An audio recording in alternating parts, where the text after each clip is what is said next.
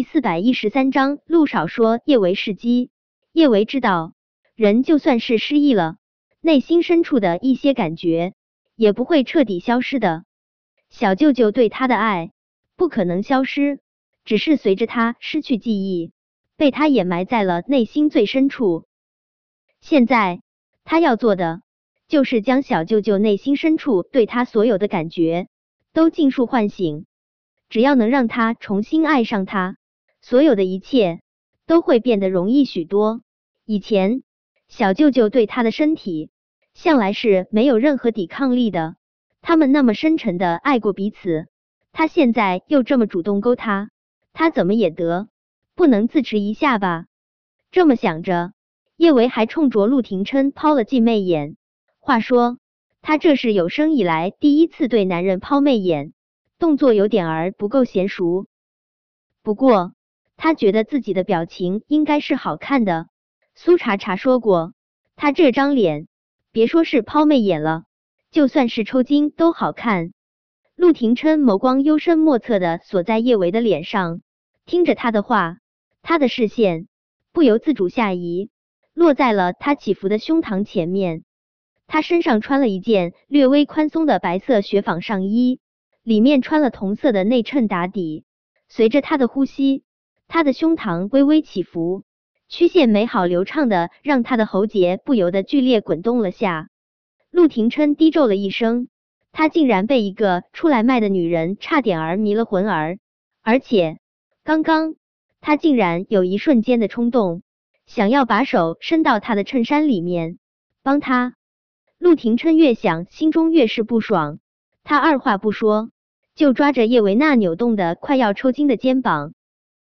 毫不客气的把他从车上拽了下来，滚！叶维没有防备，再加上陆廷琛力气太大，他身子一踉跄，控制不住的跌倒在地上，说不出的狼狈。叶维抬起脸，他咬了下唇，倔强而委屈。他确定面前的这个男人就是他的小舅舅，可他对他做的事情一点儿都不像是他的小舅舅。小舅舅。我不走，叶维固执的一字一句说道：“你是我老公，今晚你必须跟我回家，否则你别想甩开我。”呵，陆廷琛冷笑：“这女人还来劲了是吧？一个出来卖的女人，还想让他跟他回家？他怎么不上天？你一晚上多少钱啊？”叶维一愣，他怎么都没有想到陆廷琛会忽然问出这么一句话。他下意识的向他问道：“小舅舅，你这话是什么意思？你缠着我，不过就是为了出台赚钱，我给你十倍的出台费，以后别再缠着我。”说着，陆廷琛抓过钱包，就将一大摞百元大钞砸在了他脸上。陆廷琛力气很大，这一大摞百元大钞砸在脸上的滋味真疼啊！锋利的边角。将叶伟脸上细嫩的肌肤划破，有些地方还渗出了血丝。这已经不是陆廷琛第一次用钱砸他，可这一次远比之前更心痛。那时候他还没有这么喜欢他，他就算是用钱砸他，他更多的也只是屈辱和难堪。可是现在他的胸口撕心裂肺的疼，疼的他差点儿一口气没提上来。就呜呼哀哉了，叶伟眼眶泛红，他想哭，却忽然掉不下眼泪。那个把他当成宝贝宠着的小舅舅，怎么就变成这样了呢？而且他还把他当成了出来卖的女人。见叶维依旧跌坐在地上一动不动，陆廷琛仅有的耐心都被磨没。怎么还嫌少？小舅舅，我不是出来卖的，我是你老婆。叶维一张一张把散落在地的百元大钞捡起来，小舅舅这么不可理喻，他也生气啊！他真想发泄似的把这一大摞百元大钞砸回他脸上，为自己出一口闷气。可是打他，他舍不得。老婆，陆廷琛笑意森冷如冰，找你这种卖肉的女人当老婆，我陆嘉诚口味没这么重。卖肉的女人。他口味没这么重，叶维气得咬牙，之前是谁和他在一起的时候，天天晚上不要脸的缠着他解锁新姿势？不对，就连有时候白天，他也总喜欢缠着他，把他的腰折腾的快要断掉的时候，他怎么不说他口味没这么重啊？呵，是不是失忆了？和公园在一起几个月，感受到了白月光的好，就开始嫌弃他这个糟糠了啊？陆廷琛本来是想要甩完这句重话，直接上车，不再理会这个卖肉卖到脸都不要的女人的，但不知道为什么，看到她泛红的眼眶，看着她脆弱却又倔强的昂着下巴，他的胸口莫名扯了一下，胸口这么一扯，他的脚下瞬间如同生了根，一时之间，他竟是无法做到决绝离去。陆廷琛脸色暗沉的可怕。他重新接管陆氏后，手段雷霆，杀伐决断，令无数人闻风丧胆。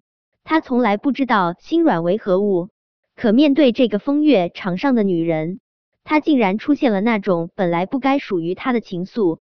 小舅舅，你觉得我是出来卖的，是不是？陆廷琛正沉浸在自己的思绪中，叶维气恼的声音就在他耳边响起。他下意识冷笑：“怎么见了个男人就缠着不放？你不是出来卖的？难不成还是贞洁烈妇？”叶维是很爱陆廷琛，但他也是有脾气的。他以为他死了，他难受了那么多个日夜，他终于看到他，他一句温软的话都不说，倒是把他当成了鸡。他忍不了，是我就是出来卖的。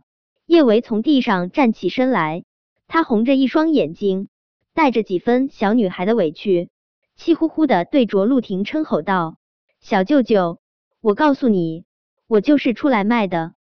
你不是不要我吗？你不是心里只有公园吗？好啊，今天晚上我就去卖给别的男人。”叶维最初的时候说这些话还能中气十足，理直气壮，但说到后来。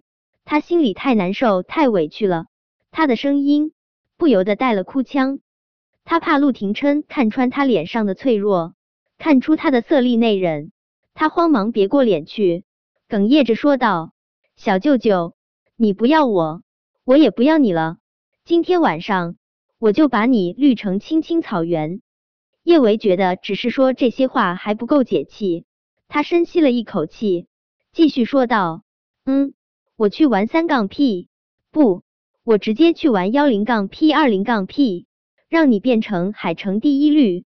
小舅舅，你给我听清楚，我今晚一定要让你变成海城第一绿。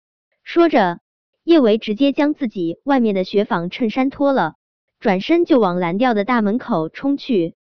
本章播讲完毕，想提前阅读电子书内容的听友，请关注微信公众号万月斋。并在公众号回复数字零零四即可。